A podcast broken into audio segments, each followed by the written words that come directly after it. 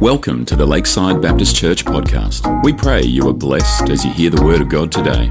For more information regarding Lakeside Baptist Church, please visit lakeside.asn.au.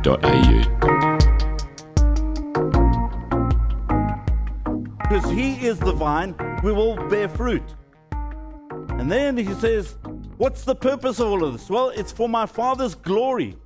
That word glory, doxa, to make famous. It's for his purpose. It's to magnify my Father. It's to celebrate my Father. It's to make my Father famous and excellent.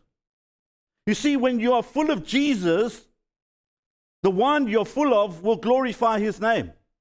And what Jesus is saying, the one you are rooted in will determine the fruit that you bear. If you're planted as an apple tree, you're not going to have bananas because you are attached to those roots. And what Jesus is saying, if you want to bear fruit, you need to be attached to me because I I am vine. And so what is the beauty of all of this? Well, it's to glorify God. And so he says, Now remain in my love. And he begins to develop that. You see, you can exchange who God is for love. When I say exchange, you're connected to him. And as you're connected to him, there's love that abounds in all of this. And he says in verse 11, I've told you this so that my joy may be in you and that your joy may be complete.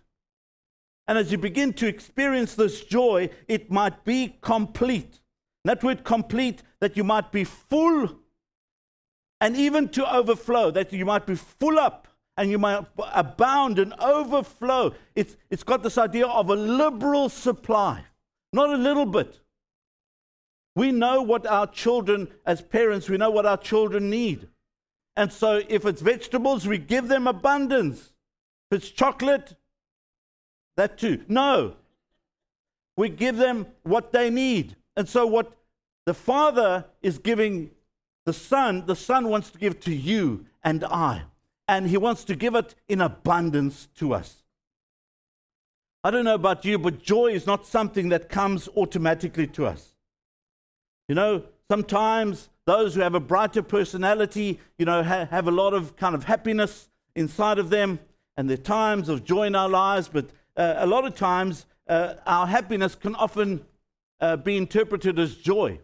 But there is a big difference between happiness and joy.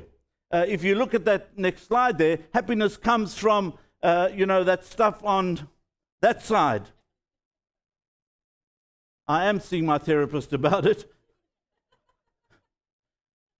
But, you know, happiness is circumstantial because the more of that stuff you eat, the more happiness. But when you're finished with that and the sugar high is gone, then you're no longer happy.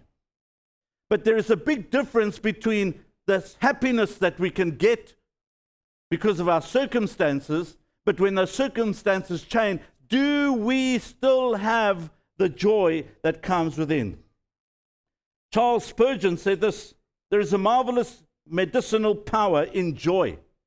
Most medicines are distasteful, but this, which is the best of all medicines, is sweet to the taste and comforting to the heart. This blessed joy is very contagious. One dull or depressed spirit brings a kind of plague into the house. One person who is wretched seems to stop all the birds from singing, whereas he goes and the grace of joy is contagious.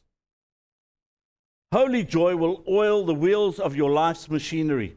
Holy joy will strengthen you for your daily labor. Holy joy will beautify you and give you an influence over the lives of others. And, folks, I want to quote from this little book uh, about those who had uh, all the money in the world. And this is what they said because we often connect money with happiness and joy. They said this John Jacob Astor, who was uh, America's richest person at the time of his death, uh, he died in 1912 uh, when the Titanic sank. He was on it, and he said this I'm the most miserable man on earth. Not because he had all the money, or because the ship sunk. It's because he tried everything and not even money could satisfy him. Rockefeller said, I've made many millions, but they have brought me no happiness. One of the greatest motivational speakers, Andrew Carnegie, said, Millionaires seldom smile. Henry Ford, you know the Ford vehicle? I was happier when I was doing a mechanic's job. Now, I, don't want you to misunderstand. I'm not saying don't have money. Money is good. Money is good to have because it can bring about convenience, it can bring about a lot of happiness. But sometimes, is that all we want in life, that happiness? Or is it actually joy that is important? Alexander the Great had conquered just about the whole world. And having done so, he sat in his tent and he wept and he said, This, there are no more worlds to conquer. So you've done everything and you're still not happy. So the question we need to ask ourselves where then is real joy found? Well, I've got two words up there. The one is the word grace, and the other one is the word joy. Uh, folk, you can see there that the word grace is the Greek word charis. And the word joy is the Greek word chara. And so they are connected, you see. They are connected. And God's grace is unique in Christianity because it, it comes from God, the true and living God. And that's why Jesus was able to say, I, I am vine. Because that joy comes from Him and from Him alone. And so when you begin to connect these two, they begin to make sense. And that's why uh, he's able to say uh, in verses 9 uh, to 11, As the Father have loved me, so I loved you. Now remain in my love. If you keep my commands, you will remain in my love, just as I have kept my Father's commands and remain in his love. Why? Told you this so that my joy may be in you and that your, your joy may overflow. It may be complete and overflow. And so here, the catch is to remain in Him. Doesn't matter how rich or famous you are, whether you've got the right job, whether you're getting the right salary, whether you live in the right house or live in the right neighborhood, you drive the right car, you have all the right features, and you have a picture perfect family. Those are helpful. But joy comes from abiding in Him. And because one abides in Him, Paul was able to write 1 Thessalonians 5:16, and I've got it up on the screen for you in different translations. 1 Thessalonians 5:16 in the New International Version says, "Rejoice always." The King James Version says, Rejoice evermore. The message says, Be cheerful no matter what. And the Amplified Bible says, Rejoice always and delight in your faith. And so, what is being said here? When you begin to rejoice, you are well and you will thrive. You're well and you will thrive. And when do you do that? Well, pantote, always at all times. At all times. And so, how can that be possible if uh, we are told to, to rejoice at all times? Well, if you look at the context here, if you look at uh, the verse before this particular verse uh, that Paul writes about, he says uh, in verse 15 of 1 Thessalonians 5 make sure that nobody pays back wrong for wrong, but always strive to do what is good for each other and for everyone else. And so, what, what he, he's saying here that, that you begin to rejoice as not uh, as part of your duty, but that is what will happen to you when you are remaining in Him and you are not connected to all these other things. And you think, well, how is it possible not to be connected to all these other things? Because that's really, really difficult. You know, are people that rub us up the wrong way. Uh, are people that come uh, and uh, try and uh, help us to stumble. And they, at times, we can feel hopelessness. Um, but he, he's saying, listen, despite all of that, don't go and pay wrong for wrong. And the only way you could do that is to be filled with the things of God. Because if you're not, then it's going to be difficult. It's going to be difficult. In Matthew chapter 5, verse 11, Jesus says this Blessed are you when people insult you, persecute you, and falsely say all kinds of evil against you because of me. Yet we still are instructed to rejoice always. It never says be hopeless always. That's never the command. But because these difficulties will come across your path and you'll be tempted to face evil with evil and to fight nastiness with nastiness, if you like, what Jesus or what Paul is saying, listen, rejoice always. Why? Because you are full of Him. I don't know if this is right to say, but the one you're full of will determine how you react. and so if you're full of nonsense, guess how you're going to respond? We're never taught to be miserable, but we're taught to rejoice all the time. Why is that? Because we're connected to Him, because there is a lot of value in what Jesus said and what Paul is teaching us. There is a lot of value in that. And so, what, what I think to understand is important is that this joy that he's talking about is not a carnal rejoicing. You know, like a farmer at the end of the season, there is a good crop and a good harvest, and he's able to rejoice.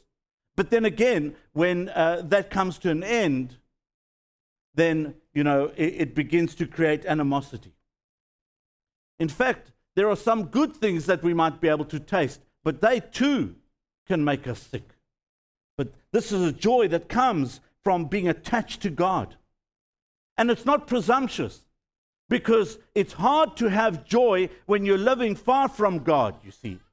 In fact, that was true in the Old Testament because in Hosea chapter 9, uh, verse 1, we read, Do not rejoice, Israel. Do not be jubilant like the other nations, for you have been unfaithful to your God. And it's hard to, to, to keep that joy and that uh, light shining if we are rebelling against God. But when you remain in Him, it makes it a little bit easier. It's not a, a fanatical joy either. I won the lotto and so now I'm going to be joyful. No, and it doesn't go to an extreme. But it's, it's, it's joy that brings about a peace that passes understanding. You cannot explain it. You cannot explain it. You know that you know that you know there is a greater hand at work that is doing this. You cannot fathom it, but you know that you know that it is God that is doing it, despite my circumstance. With that in mind, I want to invite Bernie to come and share uh, a little bit of what uh, he's gone through in the last uh, couple of months.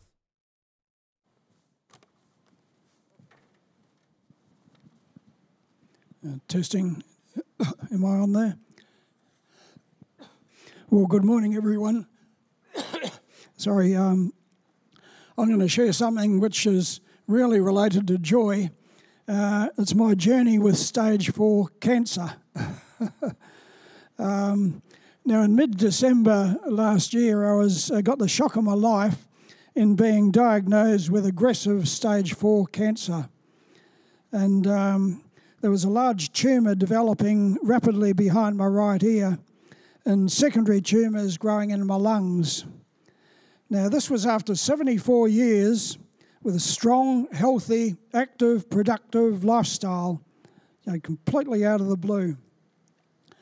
So, uh, this was causing severe headaches. And I was on a number of different painkillers.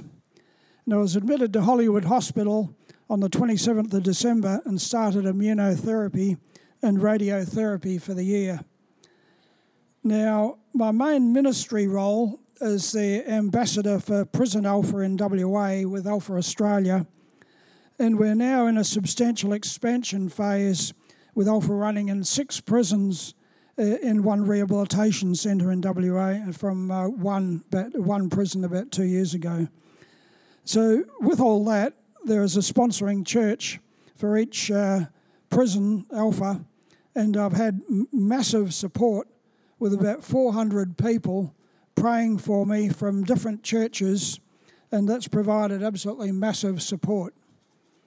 Uh, and on the 2nd of January, the tumour behind my ear started shrinking, and by the 10th of January, it had shrunk about 80%. So that's just staggering. And that uh, I was able to quit all painkillers, and the headaches had gone. So that was a, a major touch from the Lord. Now, I've uh, uh, completed all radiotherapy, and the specialist doctor said she was amazed at the speed of shrinkage, and it was one of the best responses she'd ever seen. So, again, that's confirmation this is from the Lord, it's not only medical. Uh, the tumour is now virtually gone and it has been declared non active.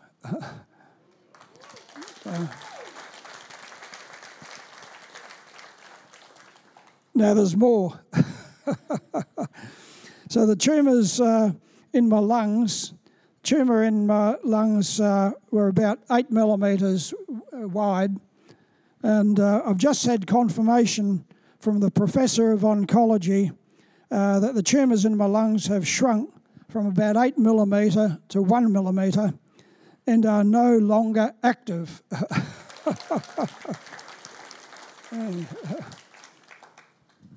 so the immunotherapy will continue for about a year, subject to review. And uh, the amazing thing about the immunotherapy is that it, it doesn't make you immunocompromised, unlike chemotherapy, so that you can relate to people and you're not, you're not having to isolate yourself. So, as far as practical reality is concerned, I'm completely back to normal and I, I, uh, I can continue with my prison alpha role together with other aspects of life. And I, I believe firmly that I'm now healed from cancer. Now, that's, uh, that's only after two and a half months from an aggressive stage four cancer. Uh, now, medically, these are early days, and the doctors would not want to declare a remission too early, but I'll accept that. But uh, I'll also accept the Lord's uh, approach on it. so I'd like to thank the Lord for the amazing speed of recovery, and I also thank the medical profession for the brilliant advances in medical technology in curing cancer. I'd also like to thank everyone who's been praying for me for this amazing recovery. Thanks very much.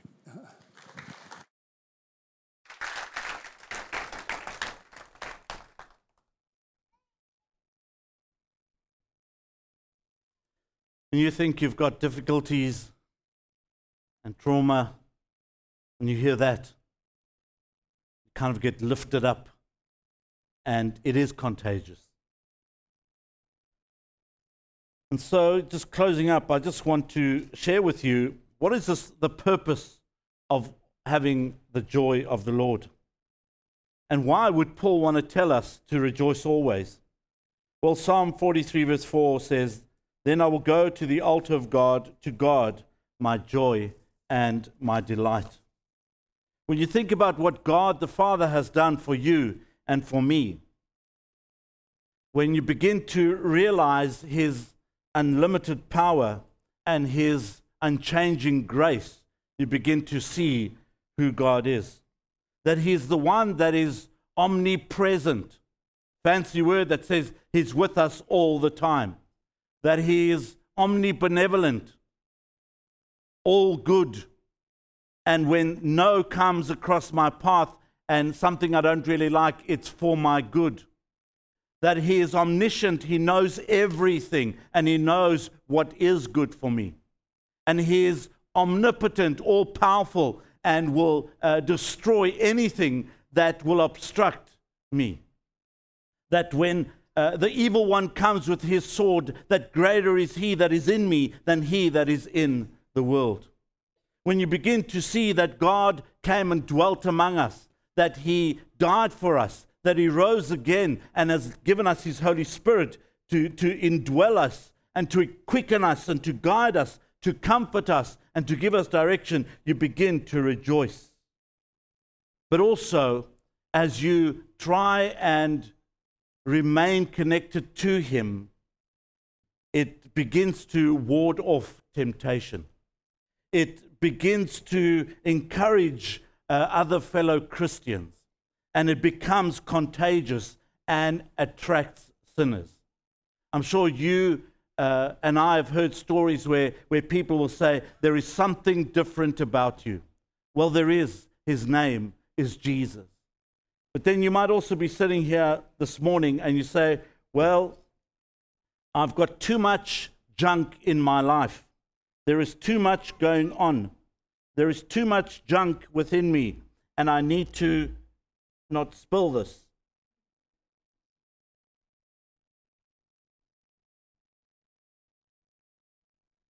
And you might say, I need to get all this junk out of my life.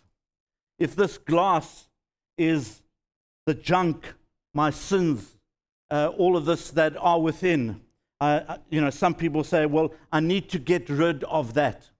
In this next slide, you'll see in Acts chapter 15, verse 32, we read, And the disciples were filled with joy and the Holy Spirit. You see, the reason for the filling is the overflow. And so, if I'm first going to get rid of that, it's going to take forever because that will always be present. But as I begin to allow Him to come in, and I, as I allow Him to begin to cleanse me, and as I begin to allow Him to purify me, as I begin to allow Him to indwell within me, the more I allow Him to take place and have reign in my life, the better it becomes.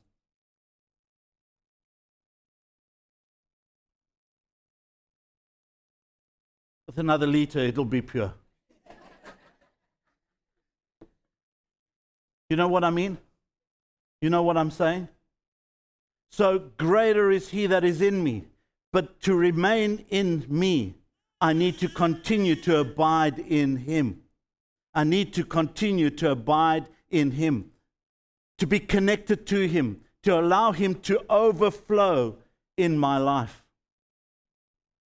Polycarp was a disciple of John the Apostle and was burnt at the stake in Smyrna in about 156 AD. The authorities offered to save his life if he would curse Christ, but Polycarp replied, Eighty and six years have I served him, and he hath done me no harm. How then can I blaspheme my king who saved me?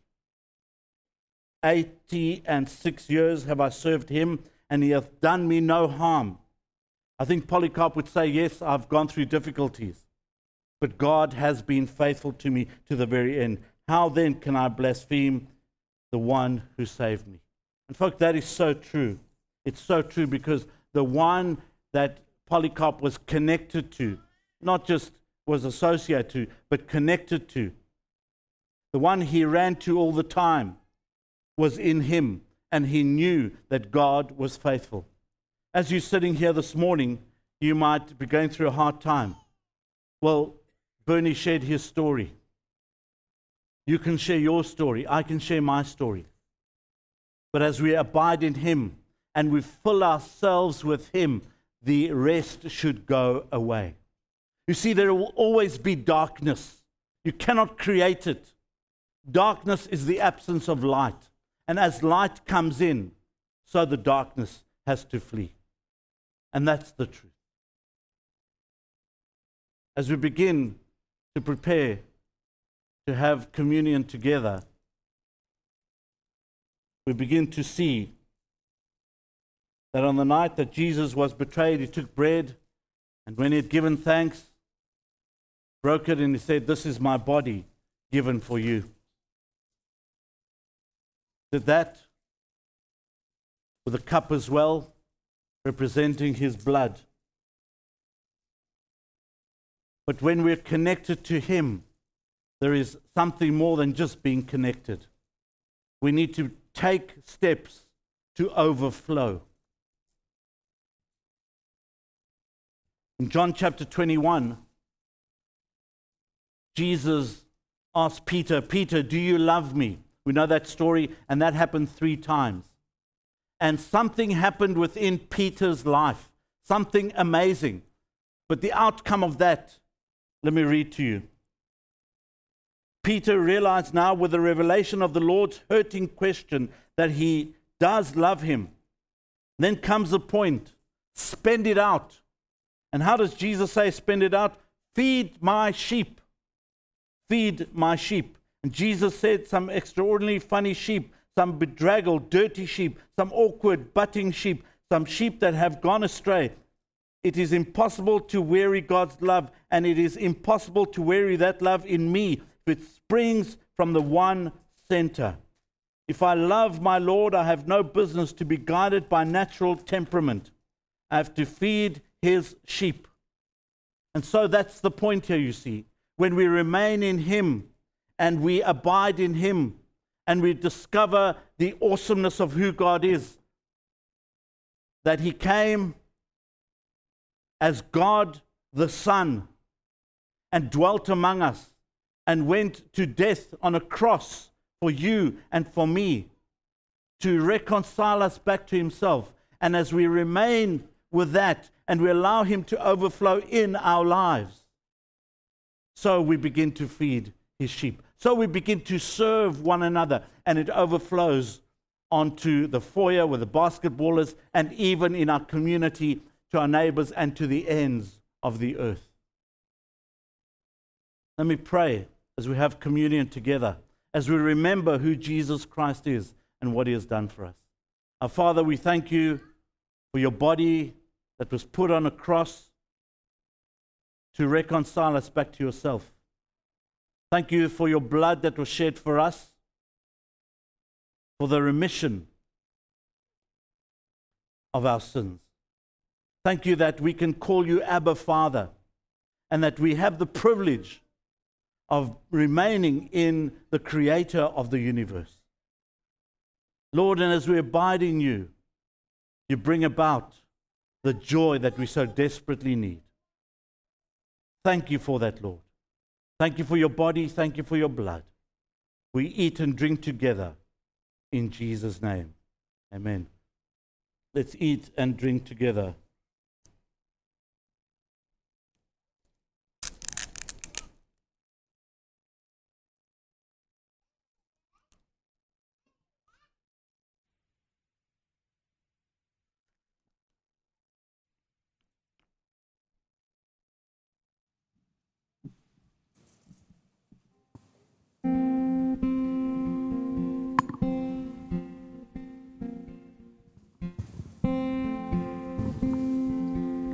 As we stand together and sing this last song, it's a, a raise a hallelujah. And if you're sitting here this morning or standing here this morning and there are difficulties in your circumstance, in your life, in your relationships, in your work, whatever it is, if there are difficulties, sing this loud.